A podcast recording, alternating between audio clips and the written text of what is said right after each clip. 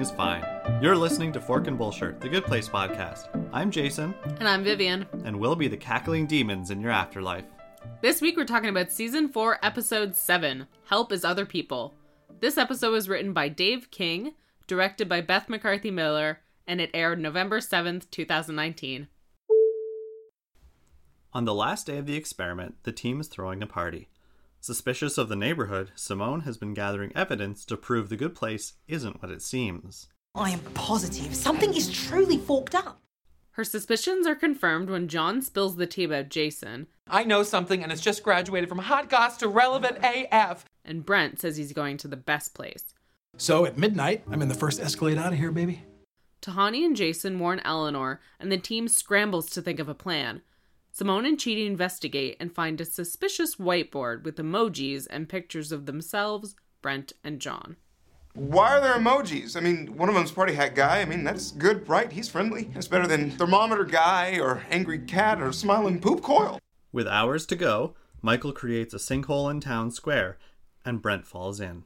Ah! I'm not scared. I'm shouting so you know I'm okay. I am very brave. The team leaves behind the three other subjects, hoping they'll help Brent. Unable to proceed with conflicting philosophies, Simone and Chidi part ways. Simone and John leave while Chidi attempts to help Brent. He falls in and Eleanor improvises.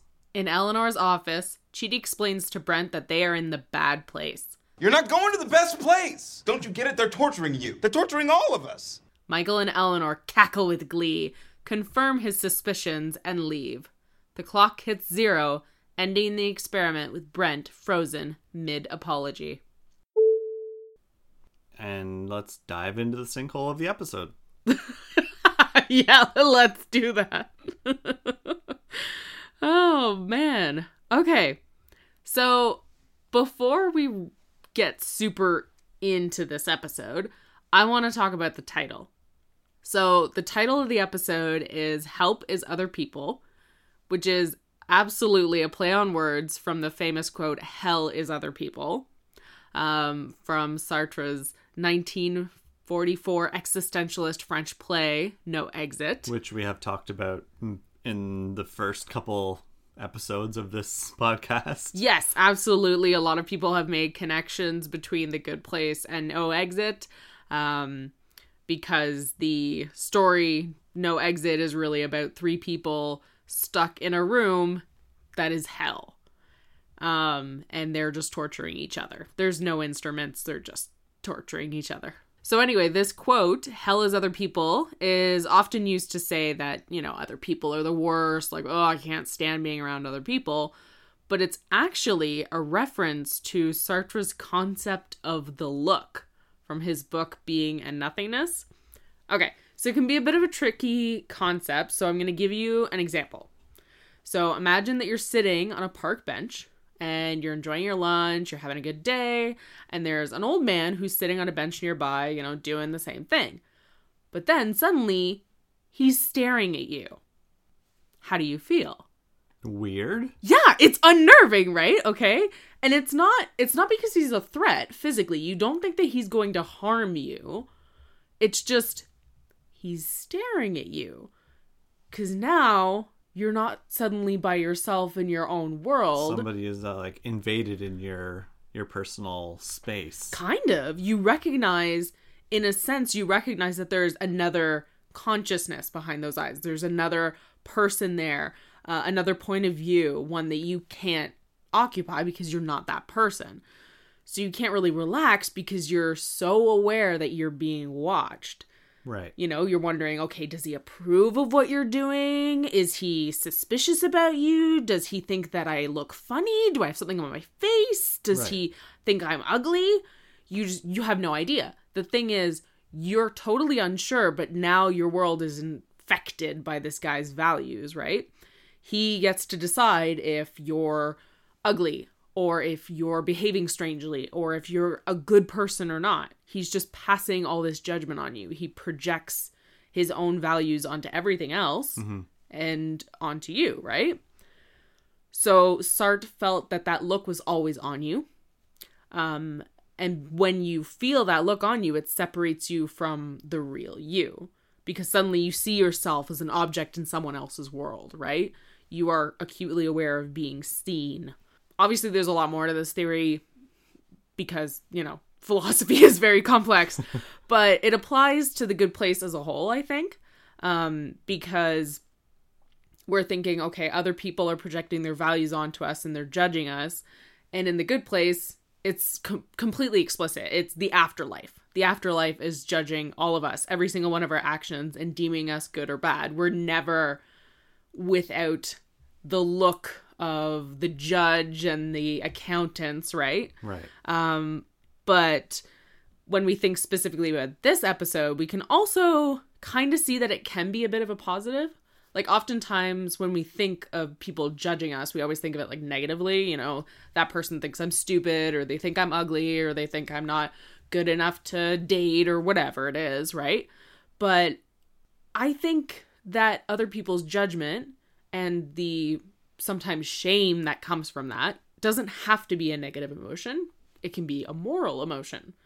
So, like, the judgment of others can teach us if we've done something wrong, can teach Right. us if we've tran- transgressed a rule or a norm of some kind. And shame can allow us to self evaluate and to judge ourselves, right? So, when Eleanor and Michael reveal that Brent is in the bad place and Chidi tells him he's a good per he's sorry, not a good person. Uh, and Chidi tells him that he's a bad person. Brent has never had anyone judge him that way before. No one has ever been direct with him to tell him you are not behaving well, you are actually a bad person. So in that moment I think is the first time that he feels maybe a sense of shame and a right a righteous, I guess, sense of shame. It's it's different than when earlier on in the previous episode, Chip Driver Mystery, um, when they tell him that he's being sexist and whatever. The situation is so different because Yeah. it's just been revealed that they're in the bad place. So the consequences are like they're real. They're not just saying this because they're bad people.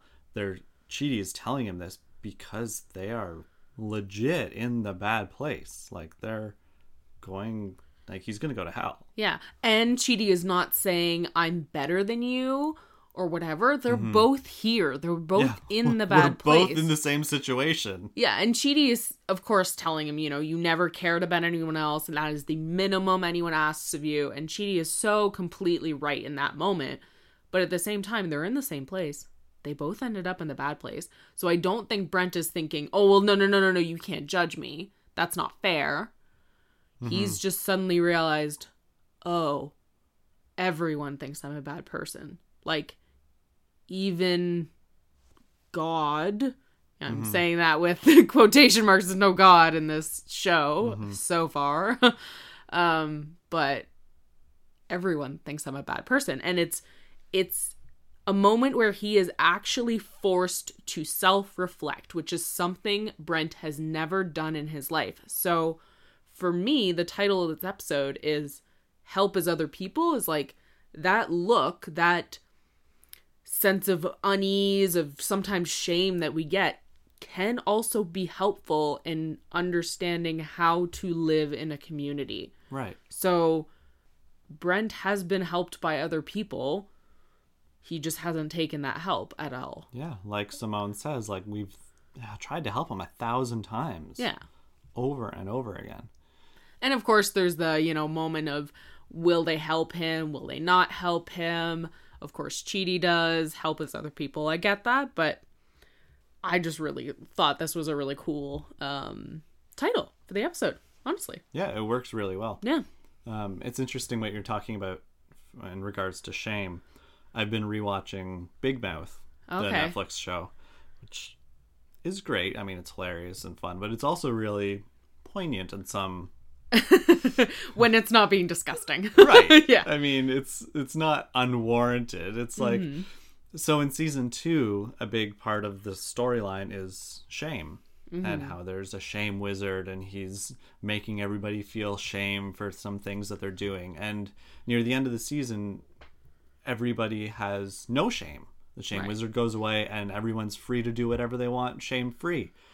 And it just you can't live like that.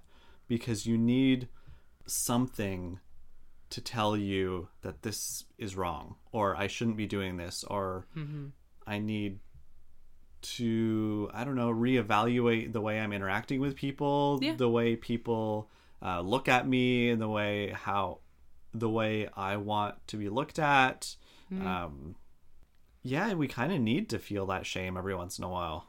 Yeah, it keeps us in check, I think. Yeah, yeah, and that's- I think that's part of it is Brent hasn't felt any kind of shame, so he hasn't kept himself in check. He hasn't had to reflect on how he behaves, how he treats other people Mm-hmm. because regardless of how other people have responded, he personally has never felt any shame for his actions. right. So I I uh, I mean I have I felt so much shame in my life and I'm not here to say that shame is a great thing. It's not, but societally it can help.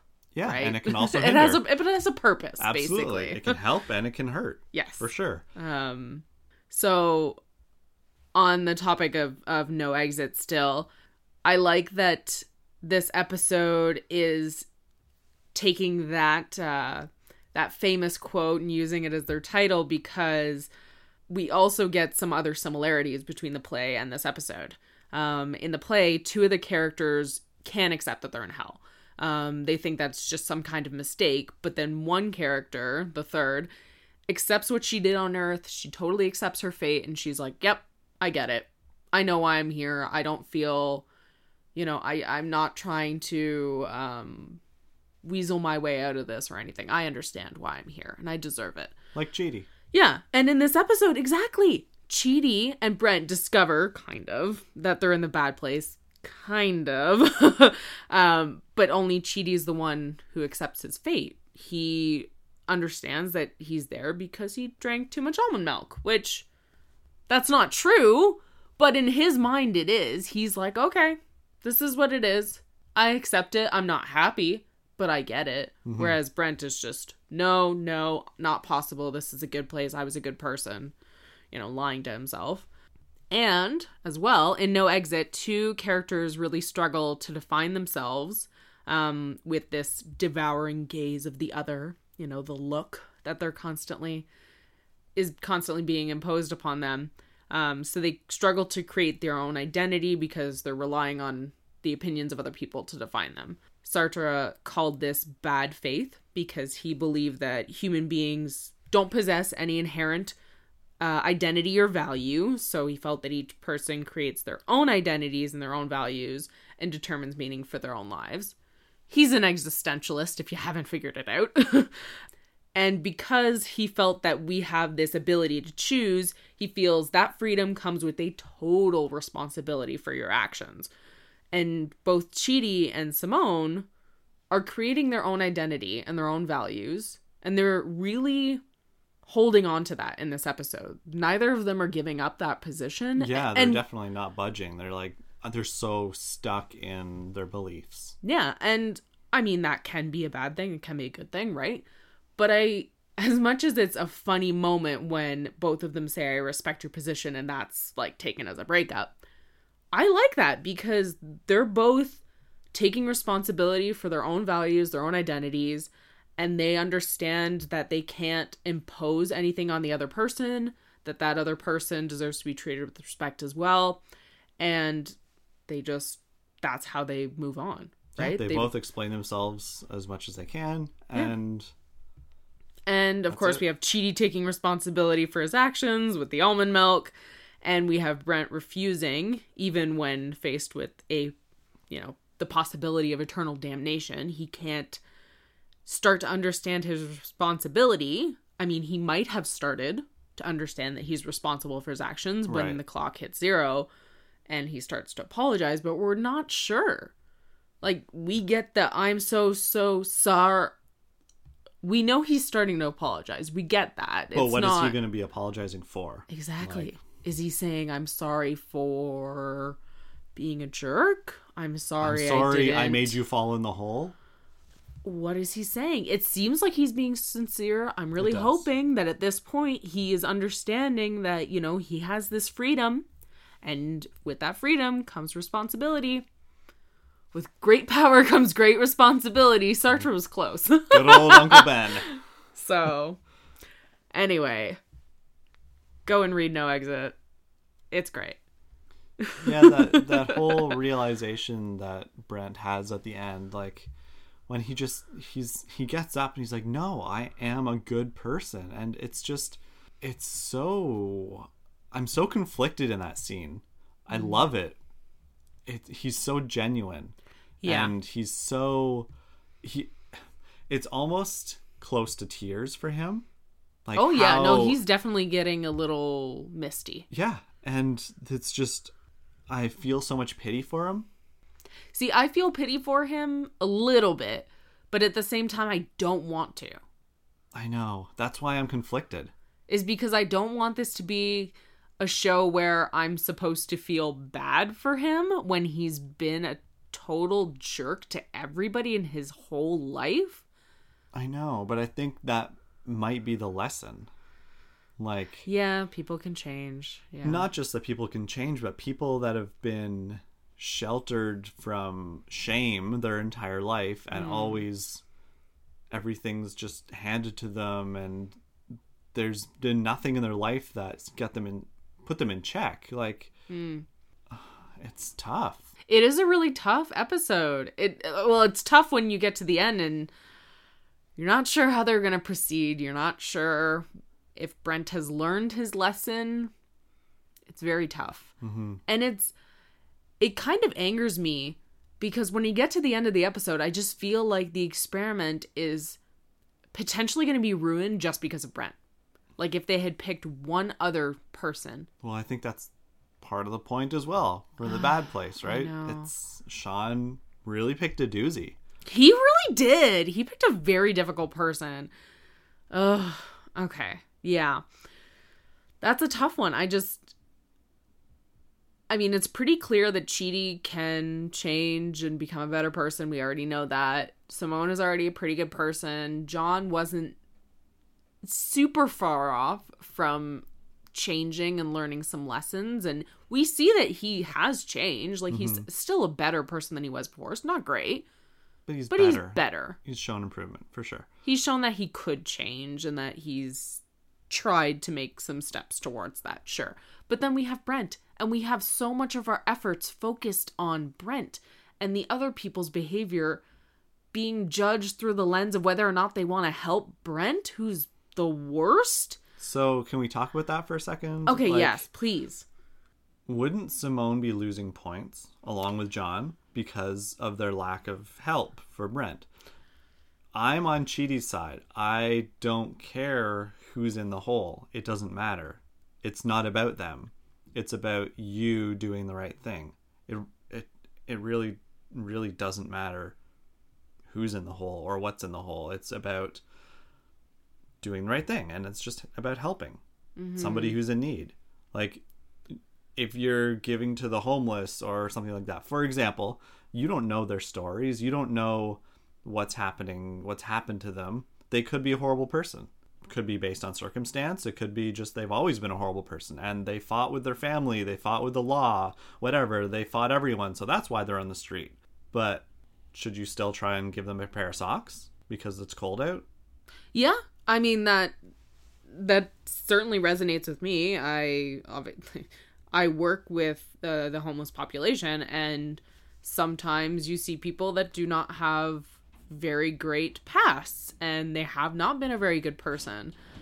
But that doesn't mean that you don't help them. It doesn't mean that they don't deserve to have a roof over over their head and food in their belly and you know warm socks and clothes and you know everybody should have those basic rights absolutely i i agree that brent shouldn't be left to die or to suffer but at the same time i feel like it's not super fair of the show to put simone in this position. And not so much john because john doesn't care. John has never been the person that well actually i shouldn't say that. No that's not true. John's gay. So Brent has probably made fun of him in some way, shape, or form. Sure. Because if he's not homophobic, I will be very surprised. um, But we get someone like Simone who has been completely treated like garbage by Brent since the beginning of the show. Right. And I feel like it's kind of a crummy thing to say that she should give up her safety to help someone who would never help her and to help someone who has been given a thousand and one chances to be a good person. It it's just it's hard. Like I get the whole Why is her safety at stake? because she doesn't none of them know what's going to happen when the clock is zero, right? Right. They don't know what's going to happen. they don't know what's going to happen so they don't know if by helping brent they're going to get stuck in the hole like Chidi does they don't know if um, helping him is going to mean that they can't escape and that brent's going to be left to i don't know uh, meet the fire squid that michael really is So what John and Simone are doing is what Jason talked about, running at the clock. Mm-hmm. Like they're just running and hoping it's going to work out for them. But they're trying something though they're not. They're, running. They're running away from the problem. yeah And like Jason said, it's always better to do something. And what they're doing isn't. I mean, is it really that likely that driving away in an Escalade is going to save you from eternal damnation? no not really Helping someone is more likely to do that. Yeah, but they also don't know what this is. They don't Right. even know if they it's, don't know. It's they're in a the weird bad place. situation. Um, The best guess that Simone has is that they're in some kind of experiment, right? And from day Mm-hmm. And one, of course, she nails it. yes, of course, um, 'cause it's She always has to be right. Well, yes, it's also Simone, and she's super smart and capable. Yes. Um, but I think for her, it's just it's been since day one that she hasn't really felt comfortable with the entire idea of this. So for her, it's like I don't know what's going on. I just I can't be part of whatever this is. I can't be lied to anymore. I need to know what's happening. And I think that probably bothers her so much is because she is used to being part of the experiment. She's used to being the one running things, right. right? In control. Yes. Um, she's used to being in control, and I think for her to not be in control and to be the subject is terrifying. Um, and of course, not knowing what's going to come next in the experiment, not knowing what the goal of this is, is terrifying. I just, I have a hard time with this. I really do. I, I find it kind of a crappy thing to say that Simone should be, I don't know, giving up everything, uh, to help someone like Brent. See, that's where I disagree because I don't see it as giving up everything. I just see it as someone's in need of help. Forget everything else that's going on. Just help them.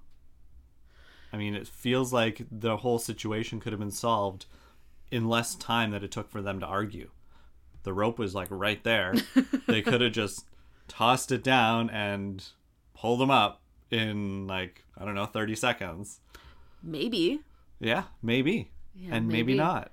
But I don't know. I I guess I'm on Chidi's side. Yeah, I. It's like I know I'm on Chidi's side, but I'm just Until you're in the situation, I'm a little it's tough. uncomfortable with what I feel I'm getting from the show Okay. in this Right, moment. right, right, Yeah, what the what the lesson is going to be. And Yeah. I don't think we can really guess until we're shown what it is. Yeah. Like what the result is. and that's that's a, it's a tough thing, right? Um, but I mean, we're I I would say we're both very proud of Simone for figuring it out, even though it is a little frustrating. Neither of us wanted that to happen, but uh, we're glad. I mean, know? Eleanor, you It's- shouldn't it's have her. left the whiteboard in the office. Yeah, but come on, Simone figuring it out. Of course, she was gonna do that. I mean, it's pretty surprising that the team didn't predict that that would happen because they really were spending a lot of time with that one group. like, know. guys, could you be a little more obvious? Well, they're not going to spend time with dumb shorts, Kathy. Kathy. what isn't my problem with her? but I mean, she's she's always known that there's something a little weird about this neighborhood, and if Eleanor figured it out in season one, Simone was definitely gonna figure it out. I feel like Eleanor Yeah. got kind of in her own head, just like Michael did in season one. Like, oh, they're not going to figure this out. I'm too good for this. Like, we've got everything figured out. It's going to run so smooth. Come on, Eleanor. Oh, come on. So on Simone's board, did you do a little bit of zooming in? A little bit. Yeah. Uh, most of it was just nothing too interesting. I like Janet's little message about potential asexuality. Yeah. That was kind of interesting. And then I wasn't sure. It was like possible something identity, possible self identity, maybe not, because it also said computer. uh, I like that Michael's just said height and gesture. yep. Under Eleanor, it said bombastic, which is another word for like pompous or exaggerating your importance. Uh, deflective and godly question mark. Under John, we had hopeful, pleasantries, and vanity, which vanity, yeah. Under Tahani, we had exceptional, accountability, and task oriented, I think. Okay. Um, Brent, we had not accountable, not respectful, asinine, which is 100% right. But the one that I thought was most interesting was Chidi's. Um, she had accountability, tormented, well read, educated. And then it kind of looked like there was a calendar of their time spent together. And there were all these extra notes on him. And it made me wonder if the reason she doesn't love Chidi after a year of them being together She sees him as a subject. partly i think she i think a lot of the time that they have been together she's been kind of studying and observing him Right. instead of being herself letting go Right, falling right, in love which is kind of what happened when they were together on earth But at the same time, she wasn't conflicted with the whole environment back on Earth. So No. I think she was able to relax a little bit more. a little bit more and i think there was an element of love but when Chidi broke up with her when they were on earth she was kind of like okay well whatever dude. I don't know. You're really weird so i guess this might be for the best. Like she didn't seem heartbroken. Right. and eleanor even tells him like her world is bigger than you. She'll she'll move on. But i think part of it is that her focus is not on romance really. Mm-hmm. And even here in the good place she wasn't focused on this soulmate relationship of theirs because i think she was observing him Right. a lot of the time you know Yeah. No, that's a good point. yeah so some uh some other things that were on her on her uh whiteboard were where's linda who or what is derek yep. suspicion factors off the charts. and then she had some events listed pie contest, rabbitry, which is. Is that breeding rabbits? I don't know. Golf ball chaos, casual strolls, bocce tournament, helping bugs day, Pictionary, lake house, and ski trip. Those might have been all questionable moments that she Yeah. had. Like, what's the deal with Bug Day? Like, why did we have a Bug Day? Or why were these events centered on us? Why did we only do Pictionary, not the entire neighborhood? I mean, mm-hmm. we saw that moment. It was just these few people. Well, Pictionary Day was canceled because of the disfigured giraffe. yes. uh, yeah. When I was watching this episode, I really felt like Eleanor, this like anxiety of how will this final day go? And how in the world could I try to get more points out of these people and hopefully ensure that I win? Because it would be horrible to get out there and to not have won by a couple of hundred points or something. Right. Um, Squeeze every last point out of these dumb forks. I just think, you know, after the episode before this, when we were saying, okay, it's pretty much just like Brent is never going to be redeemed. He's not the kind of person who would ever apologize. And then we get six months later, and Eleanor is still wishing for something as small as oops, my bad from him. yeah, that's not a great sign. I think it's a pretty uh, a pretty big neon sign in the sky that says Brent hasn't made any significant progress. Yeah. I just Brent, you can't ruin this for all of humanity, okay? I'm not going to go to the bad place because of your crappy butt. Yeah, exactly. Ugh. Well, Eleanor is showing the gang at the beginning her little her little video. Mm-hmm. Um, they mentioned the day that everything was chocolate. No, I love that. Yeah, and it, it really reminded me of a Japanese game show. Of course, there's one of those crazy Japanese game shows called Candy or Not Candy. Oh, Mm-hmm. They put people in a room and tell them to eat objects, and Right. some of the objects are chocolate or candy, and some are not, like a shoe. Or part of the table, or the doorknob, or you know, just the calendar. that sounds fun. I know. Until you take a bite out of a shoe and it's just a shoe. yeah. See, I want that as like an escape room, but it would be either very unsanitary So or very unsanitary. cost very costly. Oh, that's fun. I like that Jason his stupid joke, that dumb joke about the Reese's I had a peanut Reese's butter peanut butter cup and it was all chocolate. Oh my gosh. Uh, what would you want to eat if it was everything is chocolate day? What well, would you want to eat? just look around right now. Um, the microphone. Yeah. I'd just take a big old bite out of that. See, I think I'd want you to be chocolate. it would just be interesting to have a That's life. lewd. It's not meant to be. I'm saying it would be interesting to have a Jason, like life size Jason chocolate. That would be interesting. well, that's actually mentioned in a couple different shows. In Community, I believe it's Troy who's worried that if his whole head was a cookie, that he'd be worried that he'd eat himself. Well, I'd want you to be next to the chocolate you, so that I knew I So wasn't there's eating two you. of me. Yeah, well, I then I know I'm not eating you. So it's not a sentient I'm not. chocolate person. I'm not trying to be a cannibal. Okay. and then also in The Simpsons, Homer's head turns into a donut and he starts eating himself. Again, no cannibal inclinations here. I just think it'd be fun to have a life-size chocolate version of the person I love. It would be interesting. Okay. Or myself. That would be cool. Although I think I'd be pretty judgy. if I'm looking a little fudgy. Wow. That's a lot of red. What about to- uh, the Kleenex box?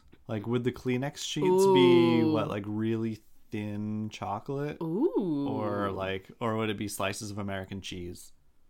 Why would it be cheese? I'm just trying to think of if everything thin, is cheese day?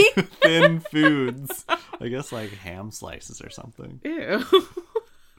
Not with chocolate. You go to blow your nose, it's just a piece of ham. Oh, gross. Okay. It'd be very inconvenient. we're we're off track. Your toilet is made out of chocolate? That's gross.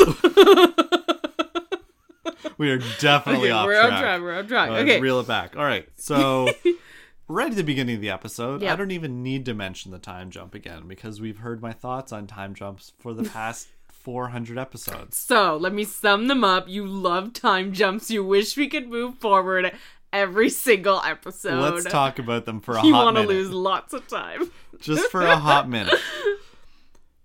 In season three, we skipped several months Yep. between episodes. Um, the Soul Squad was studying back on Earth. Yeah. And in season four, we've skipped six months twice. So Yep. that's that's like a whole year that we've lost. Yeah, lost. around there. What other shows have done this? I was curious. I was thinking about this and trying Mm-hmm. to figure out what other shows have jumped that significant amount of time Yeah. and not done like flashbacks like Lost or something like that. Like they just take the story of our main characters and we jump ahead. Yeah. So there's a few that I could think of off the top of my head. Uh, I know you haven't seen it, but 24 has done this a few times Really? 24. between seasons. Oh. Yes. That makes more so sense. between seasons is kind of cheating. Like I don't mind that as much because the season is the self-contained story Yeah. usually. Um so jumping ahead a few years is fine. I think 24 did it several times, like a year, 4 years, whatever. I mean, it's not a big deal. when did they go to the bathroom on that show? Every Or once in a while. Or flaws. commercial breaks. Things happen during the commercials. Oh, that's yeah. when he's pooping. Oh yeah. Okay. I mean, it's 24 hours. You don't have to poop every 24 hours. You can hold it. If there's a crisis, you can hold it. There's more shows out there that do that. I'm sure. I'm. I haven't seen them all. Um, I believe Crazy Ex Girlfriend does this in season three. Mm. Mm-hmm. I think it's several months go by in one episode. And then they also do it in season four a bunch, I think. I think there are some time jumps. Yeah. Yeah. Uh, Fringe definitely did this in Yes. season five. I think they jumped ahead like, I don't know, 40, 50, 60 years. Whoa, Something crazy. that's big. Yeah. But again, it's between seasons. Yes. So it's kind of cheating. Parks and Rec did Mm-hmm, that at the end. Um, another show you didn't watch, but Weeds did this a few times between seasons. Do you feel like this show did it? Do you feel like this show used those time jumps more wisely than other shows? I feel like it's more necessary for this show Okay. because of the pace that it's set for itself.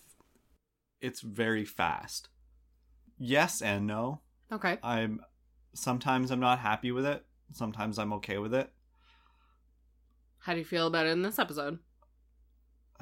Eh, I don't know. I'm just. I think I have to wait till the end of the the show to really decide because it's just there's so much that we don't get to see, and it's this show is so much about this season is so much about whether the test subjects are going to become better people, Mm-hmm.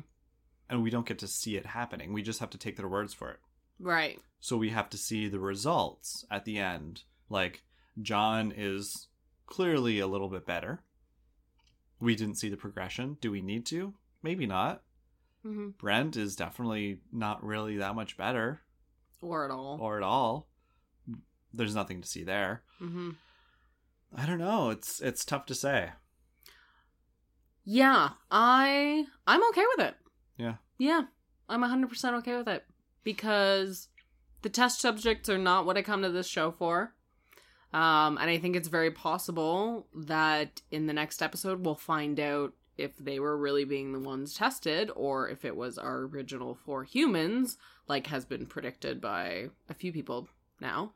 Right. But if that's the case, then wouldn't we shouldn't we see more of our own soul squad becoming better people and going through situations which cause them to grow because the experiment's over.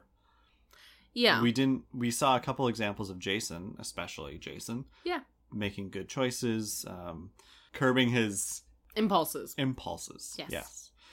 Um I think Tahani desiring for something more, wanting to have more impact and uh, do some work that is meaningful is uh is a good step for her. For sure. Um we don't get to see a lot of it from Chidi because he's not really surrounded by the four humans, but at the same time he's made some he makes a pretty decisive decision right at the end. Decisive decision sounds kind of silly, but you know what I mean.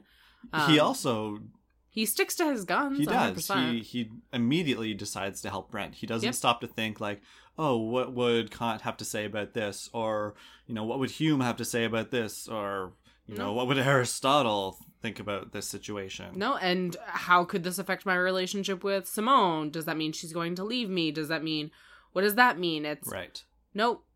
This is what I have to do. I know in this moment that who I am is the person that will be helping Brent out of this hole hmm in whatever way I possibly can. yep Um Eleanor, we get to see her take leadership and become closer with people and rely on miss. others. eleanor is what i miss i want to see her run the neighborhood Right. Yeah. that would be fun And Michael is still becoming a better person. So Yeah, that's something. yes. So I don't know. I'm very intrigued to see what happens. I just think that it makes the most sense to get things done here in the neighborhood as quickly as we can because now we're in the really the second half of season four and hopefully that's going to focus more on the afterlife as a whole, the system, the flaws in that system, and what the show wants to say about the world, Mhm. right? So I'm okay with it taking more that I'm okay with that part taking a bigger chunk of season 4 than just maybe a few episodes at the end, right? right So it's like a trade-off, you know? Yeah. If we had a 24 No, episode agree, you're right. season, Sure, go ahead. Show me, you know, John and Tahani going to the fake Louvre that they made in the bad play or in the n- medium place, right? Yeah. But we've got 14 episodes. Let's get to the stuff that matters. Janet mentioning that she's going to be violently eating her Janet babies, it seems important to me. Like that that seems like something that we can't just gloss over, but they Hmm. did. And we didn't see any of that, obviously. Mm-mm. I wonder if we're going to see that because the next episode is called Funeral to End All Funerals, I believe. oh. So maybe that's what the funeral is. It's going to be a funeral for all the the the sub all the. Janet babies. It's weird because in season two, to reabsorb Derek, she had to make out with him. So is she planning on making out with everyone in the neighborhood? Janet's gonna Or how is that gonna work? Because she advises that no one look at her. But if D'Arcy Carden's just gonna be making out with a bunch of people, I mean, I know Eleanor's not gonna be looking away. Someone be, better be ready with some ice cubes because them nips are gonna be hot. yeah, it's uh, it should be gross or interesting. I can't tell. Yeah, yeah. Uh it does it does feel interesting though. Like uh she's gonna be processing and it feels more like how is she will she get whatever they've learned and absorb that? Cause Right. that can make her very powerful. I don't know. Mhm. That's interesting. could be the equivalent of 300 resets. Ooh. I don't know, but it just to me it seemed more than just a a throwaway gag. Okay. Yeah, It also reminded me of animals that do eat their young. Like hamsters. that's just weird. What's the point of reproducing if you're just gonna eat your babies? I don't know. I don't get it. the most nutritious snack? I don't know. so, what did you think of the human magic thing? Were you into that? Not into that? I think it should have been just a one thing, like a one off. Like, I totally get Michael being enthralled with one of the fascinating aspects of humanity magic and wanting to do it for some reason. I don't know. But as Eleanor says, there's just magic everywhere. Yeah. But he's so endeared by I know, human just- things. I mean, that's why we get a drawer full of paper clips. Yeah. You know, it's a nice callback to season one when Michael said he loves paper clips And, and, dumps he, them on Eleanor's yeah, head. he showers Eleanor with paper clips and he makes himself a bracelet out of them and we get Chidi just looking at them going, What? What's up with this? You know, it's a nice callback to Michael loves human things. hmm I think that the joke went on too long. I agree with you. I mean, he's not good at magic. I didn't really find it funny. No. But the part that I did like was Janet sassing him when he goes, Hey, can you make them clap any louder? And she says, They see what they see, man. That was a good line. that was a really good line. that was really good. That was fun. And Janet's dress? Oh, so cool, so right? good. So cool. Yowza. It's a great. Yeah. Yowza? Yowza. Ooh, or boffo, as Michael would say. okay. I I made a note here and uh I know we've kind of gotten off Brent, but I want to get back to him for a second. really? Who would ever want to get back to Brent? I know, I know. I just, I don't know. I've been taken over by demons. Anyway, Brent says he's going to put in a good word for the others if he makes it into the best place, you know. He says, "I'm going to put in a good word for you guys if you don't make it in, you know. Um do you guys have any business cards? that was such a great line. That was so good. I so loved good. it. that was Brent is a terrible person, but he's wonderfully acted. Um would you consider that growth for him? That he's like going to potentially help them? Oh yeah, for sure. Yeah? Okay. Yeah, like it I might think- be for Brent. I'm saying that Brent is a terrible person, but maybe that tiny act of asking for someone else's business cards so he can recommend them. I think it's more like so he's gonna forget them, but if he has business cards, it will remind him. Well, it's more like, oh, then the person running the best place can get your contact info. Yeah. I'm not gonna know. It's just gonna say in the bad place. it. Chidi Anagonye in the bad place. Uh, yeah, but he's not gonna remember Chidi's last name. No, he won't. Does he even remember his first name? He probably calls him Chip.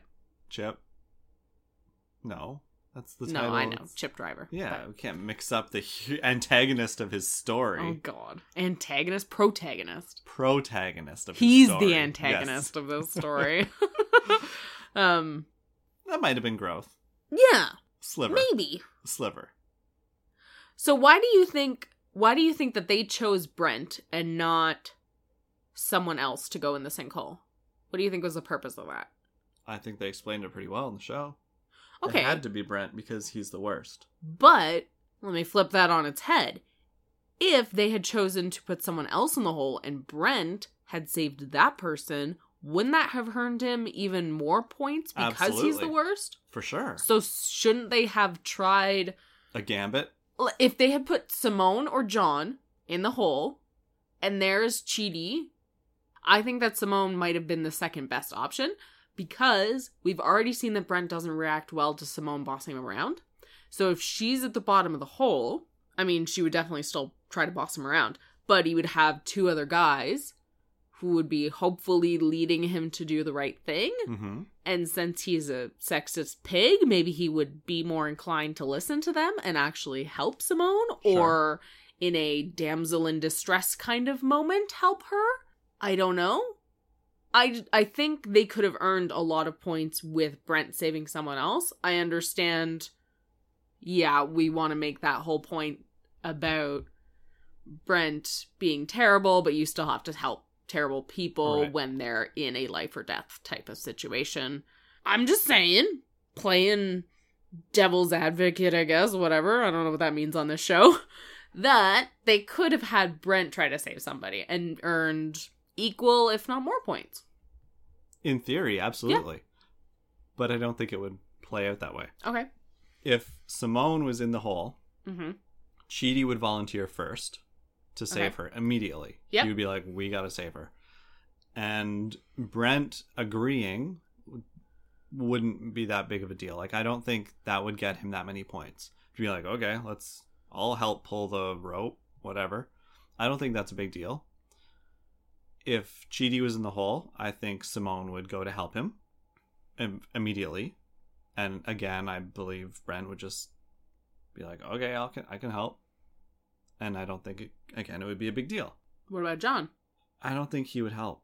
No? Um, I think I think that would be that would be tough because I believe Chidi would Chidi and Simone would both volunteer to pull him out, and I think the Yeah. situation would still play out the same way with Brent being like, "Okay, I can grab on the end of the rope and tug as well." So, do Brent's motivations account for a lot of it, do you think? I think he would just be doing it because they're doing it.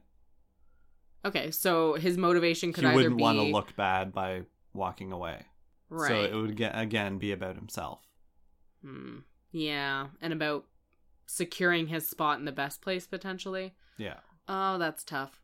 It is tough because Yeah. maybe he would jump in first and be like, "I can help," but we already discussed that in the last episode with uh, Eleanor saying, "Well, maybe we," or Jason saying, "Well, maybe we can, you know, set someone's We can set my robe on fire. yeah, and maybe set my robe on out. fire." Yeah. Exactly. So, I just I don't think any of those situations would play out the way they wanted them to. I mean, this didn't play out the way they wanted it to. No, so no. And yet, I yeah, I get what you're saying because having Brent outside of the sinkhole is probably the riskier option. yeah, Yeah.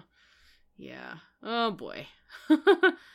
um now Simone and John escape, but how do they even know that they can escape? they don't. Like, where do they go? Because in the first season, Eleanor knew that she could take the train somewhere else because she had seen people from the bad place come in on the train. These humans have never seen another neighborhood. Right. So So how do they know that there's any literally anything? It could just be void Yeah. once you get out of the neighborhood. there's a flaw in their plan because Janet says, "Oh yeah, they'll have enough time to save Chidi, call me to get a train," and then that's the point. Like, they don't know about a train. Why would they call Janet to get a train? Nobody. I know there's a train station. But maybe they don't know if it works or if it Yeah, just goes around just- the neighborhood. Right. Like maybe it's just for looks. Disney World type train. Yeah, exactly. Never been to Disney World, but you know. Like a monorail that just goes around. Yeah. The... Right.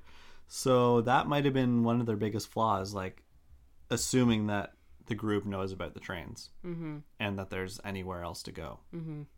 Maybe they could guess that there are other neighborhoods, but Yeah. it hasn't been really explicitly explained to them. So where are they going to drive?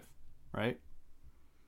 I don't know. Are they going to end up seeing Mindy's house? That's ah. So anyway, how long has it been? It's been 10 minutes since they left.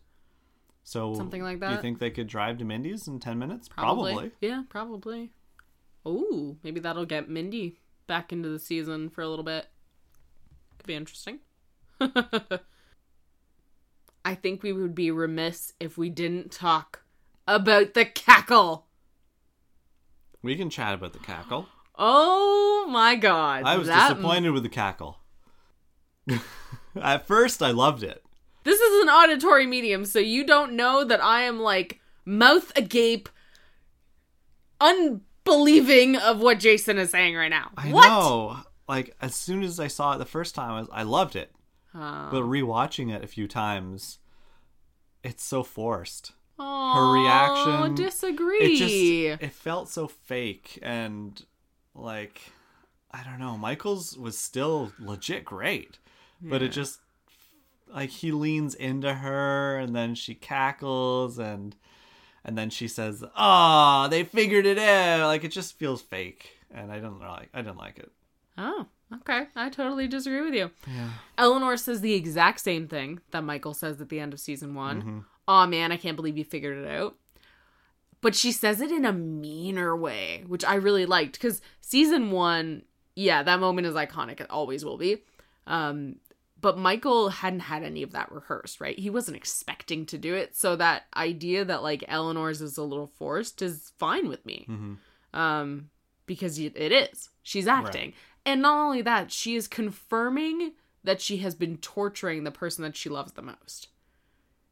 He's sitting right in front of her and she's saying, "Yeah, I'm actually not what you thought I was. I'm I'm torturing you." Yeah. And I think that would be hard for her. Plus I really like that she goes in this more like evil direction instead of like a Oh man, I can't believe you figured it out, and now I'm gonna go sit over here and toss this like little frustrated. this little plant off a shelf, you know, like I'm a frustrated cat you've just bothered. She is kind of like almost impressed with them in that moment. I think it's great. I love that. I hmm. think it's so fun. I like that Michael lets her have the lead. Um, which is very like Ted Danson giving Kristen Bell the lead there.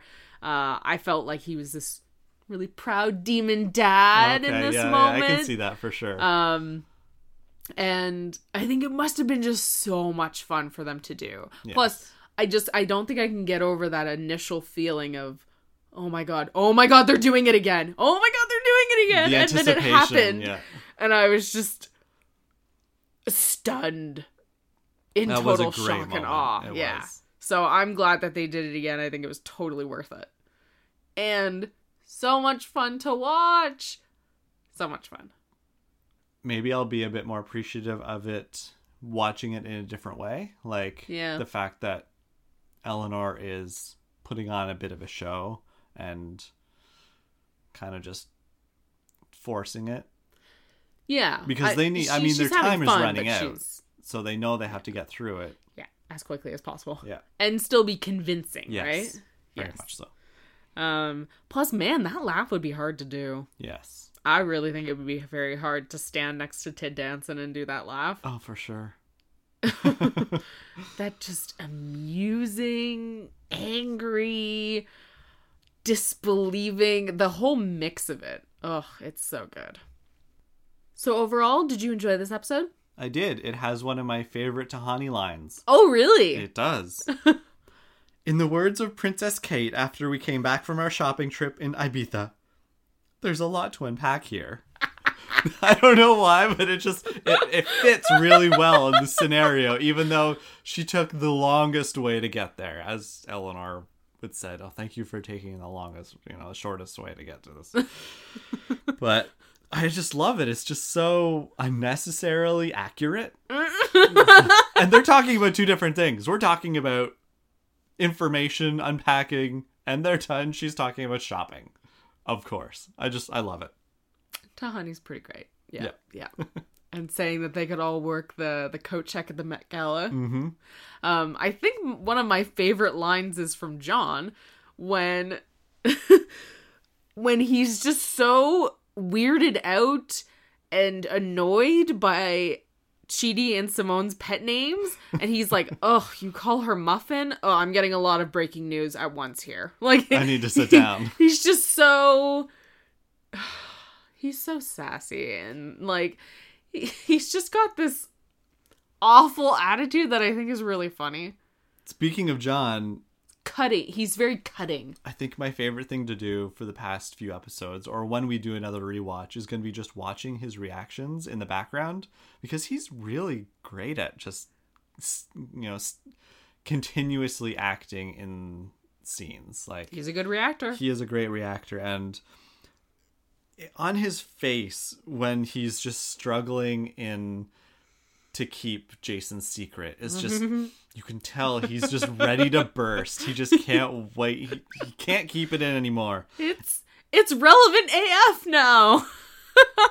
And uh, later on, when Brent gets called up to be Michael's assistant for the magic Mm. show, Brent hands John his drink to hold, and John just looks at him and he's just looking around like, WTF, bro? Like, why did Why? you. What? Why couldn't you take your drink with you? Yeah, it was just really fun to watch. Yeah, yeah. He's uh he's not the best person, obviously, um, but he's a great actor. yes. Great actor for sure.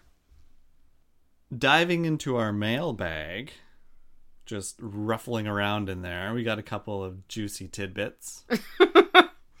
um, we had a we had a Twitter message from Jan M.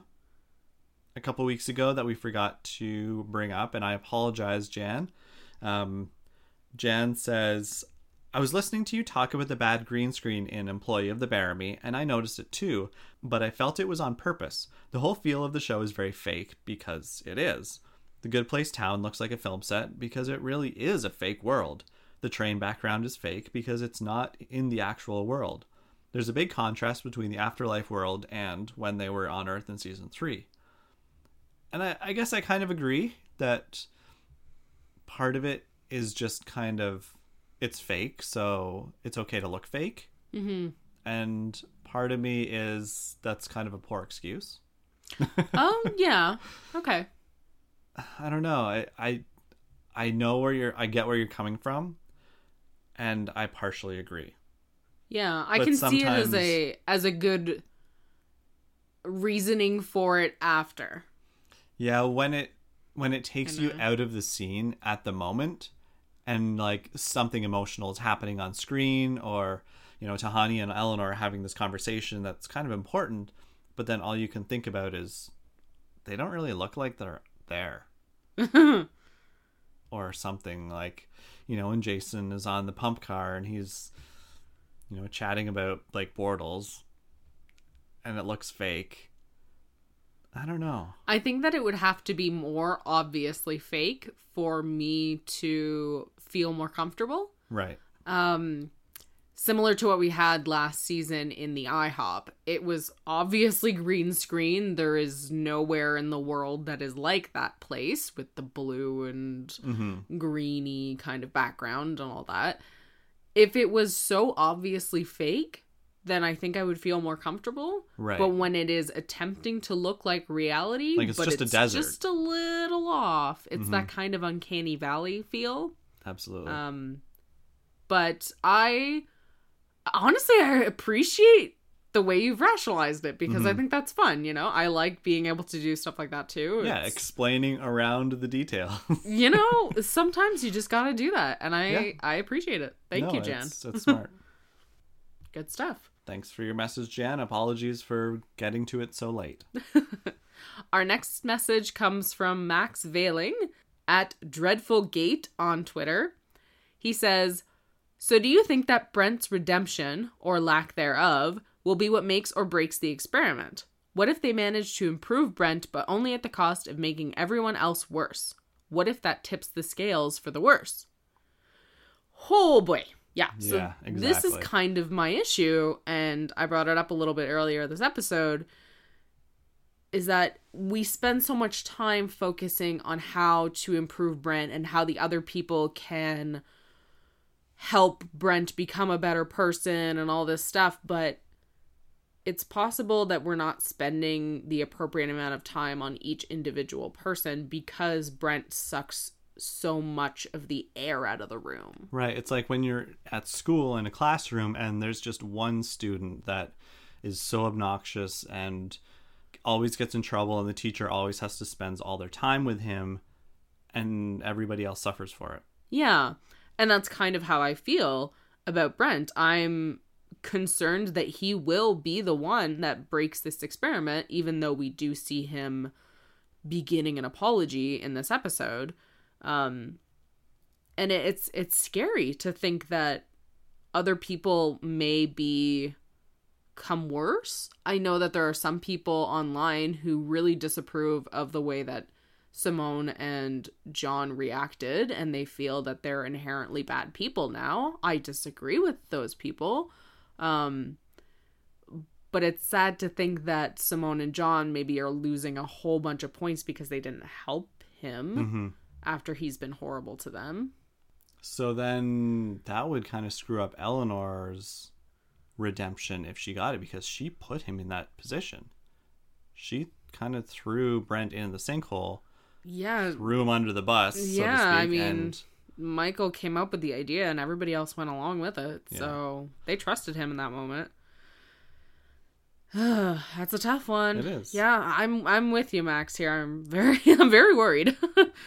Max also says about Brent, he's so used to being the center of of attention all his life and even now. What he needs to learn is he's just some guy. Hey, maybe Mindy St. Clair can teach him that. I'd love to see her play a part in saving humanity. So, yeah. the smile on V's face right now.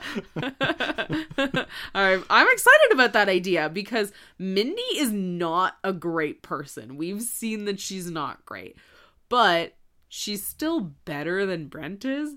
So it would be interesting to see her kind of no nonsense approach to Brent and see how she could help him right. if we do in fact get to see Mindy again in this season, if we kind of bring her back with perhaps Simone and John going to her place, I think that would be a fun way to get her involved in the season again. Yeah, I could see her putting Brent in his place. Oh, absolutely. Yeah. Oh, she would have sex with Brent. Gross. Yeah. She would totally have sex with Brent. Yeah. Nasty. Um, Well, you can't be too choosy when you live alone, I guess. Uh, Well, you, you can be. You can be. Be choosy. Don't ever have sex with a Brent. Okay. thanks for your message, Max. Thank you. Uh, we also got a Twitter message from Lexi um, at underscore Lex underscore icon underscore. Lexi mentions a couple things that we brought up um, about Simone's board. The where is Linda and the who or what is Derek. yes, absolutely. Who or what is Derek? We'd all like to know that. Yeah, he's uh I think he's probably got a lot more Jason Mantzoukas in him than we'd like to admit. And Lexi also says, Chidi seems to have only loved Simone because he thought she was his soulmate. Chidi gave up his relationship with Eleanor to save everyone and was heartbroken. Chidi gave up his relationship with Simone to save Brent, and as John pointed out, the breakup was boring. So maybe, I don't know, that's tough. Like, I- did Chidi really care about her, or was it just he felt like he had to care about her because Eleanor said that she was his soulmate? Well, I think we we've already seen him have feelings for her in a different life, right? different setting, different circumstances. they have a lot of things in common in the sense that they're both academics they're both you know very uh, educated people they're both thoughtful people um, they you know share a lot of the same opinions even if they don't behave in the same way right. um, But their relationship grew naturally on Earth. Their relationship did grow naturally on earth and it was a little bit more forced in the afterlife for sure i, I think there's still a million things that Chidi loved about her but I think it was definitely intensified by this idea that she was his one. Right. She was the one for him. Yeah. Um, and he had never had a one on A Earth. certainty like that. Yeah. So I think I think there's different intensities. I don't think that he didn't care for her or only cared for her because she was his soulmate, or so he thought. Yeah, I think a lot of that also is because he's got a lot to think about at the moment. He doesn't really have time to process those feelings about his relationship when his afterlife is at stake. Like Yeah. it's his whole And he I mean he does make a couple of jokes too, like, well, I really want that to be true. If he didn't like Simone, but he felt like she was his soulmate, I think it would be pretty easy for him to be like, well, yeah, maybe soulmates don't exist because I hate her. Um, and then he does make a couple of jokes saying, well, I don't want my heart to break. And, uh, you know, I, I, I really want, you know, all everything that Eleanor said to be true because it really it's important to me and we don't have to worry about that right now because no one's heart needs to break right at this moment. So I think he really does care about Simone. I just think that fundamentally they're not able to agree on really big things and that's going to keep them apart. Yep.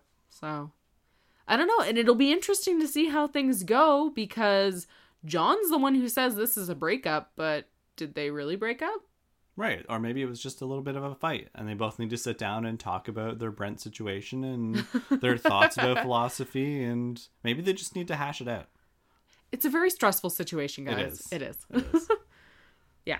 Thank you very much, Lexi, for your message. The new episode's already out. This is very late for us to get this one out. Apologies. We haven't watched it, so we have no idea if anything we're saying is true or not. It's been very hard not to watch the next episode. We have been it's been very stressful. carefully browsing the internet, very carefully, trying not to be spoiled. Um, we absolutely didn't want to watch the episode until we recorded this. And um, colds are awful. Yeah, The don't get flu colds, is guys. terrible. I don't know. Don't get sick. Take Wash your echinacea. hands. Get a flu shot. Take echinacea. If you want to be reminded to take echinacea like 12 times a day, move in with Jason. I don't know what you're talking about. Just take some echinacea. and It'll get vitamin better. C. and vitamin C. Okay. So this has been Forking Bullshit, a multiverse radio production. If you are a fan of our show, please leave us a rating and a review on iTunes. I mean, the show is free and it's ad free. If you like it, help us out, guys. Um, tell your friends, your neighbors, your Brents of the world. Actually, don't tell them I don't like them. I don't want them listening to me.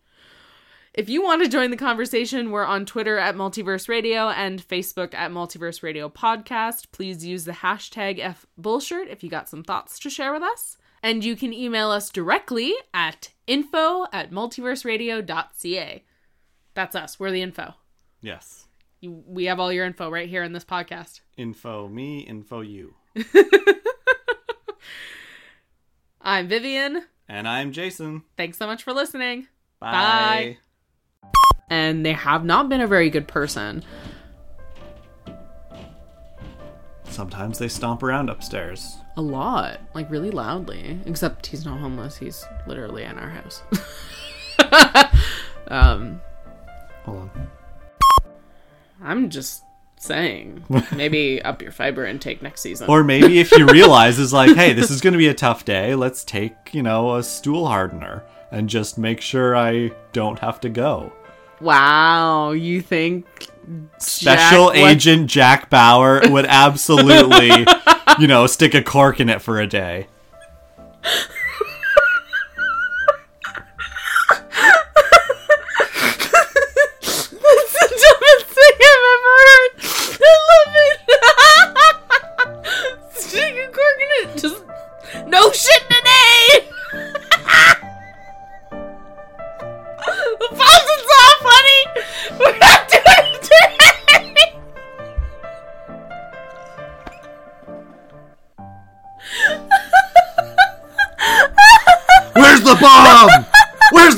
sensitive. fucking pants. That's the pop. I got shit. Kicking down doors to the bathroom stalls. the terrorists better be in this fucking porcelain throne. I'm telling you. Okay. okay. okay. There's another. There's another couple shows.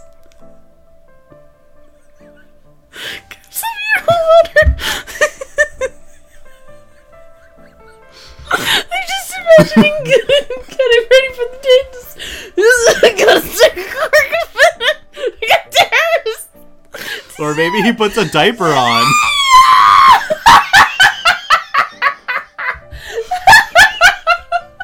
Ow! Ow! This hurts. okay.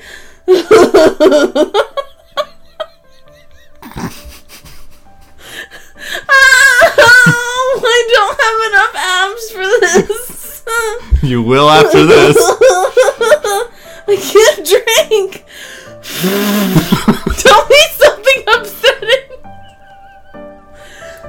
911? I mean, he killed his family. Okay, yeah, that's sad. Yeah, it's not great. Maybe I'll get more appreciated appreciative of it looking at it as a bit at a bit different. In a bit different. In a different way. Do you want to try that it. whole sentence all over again?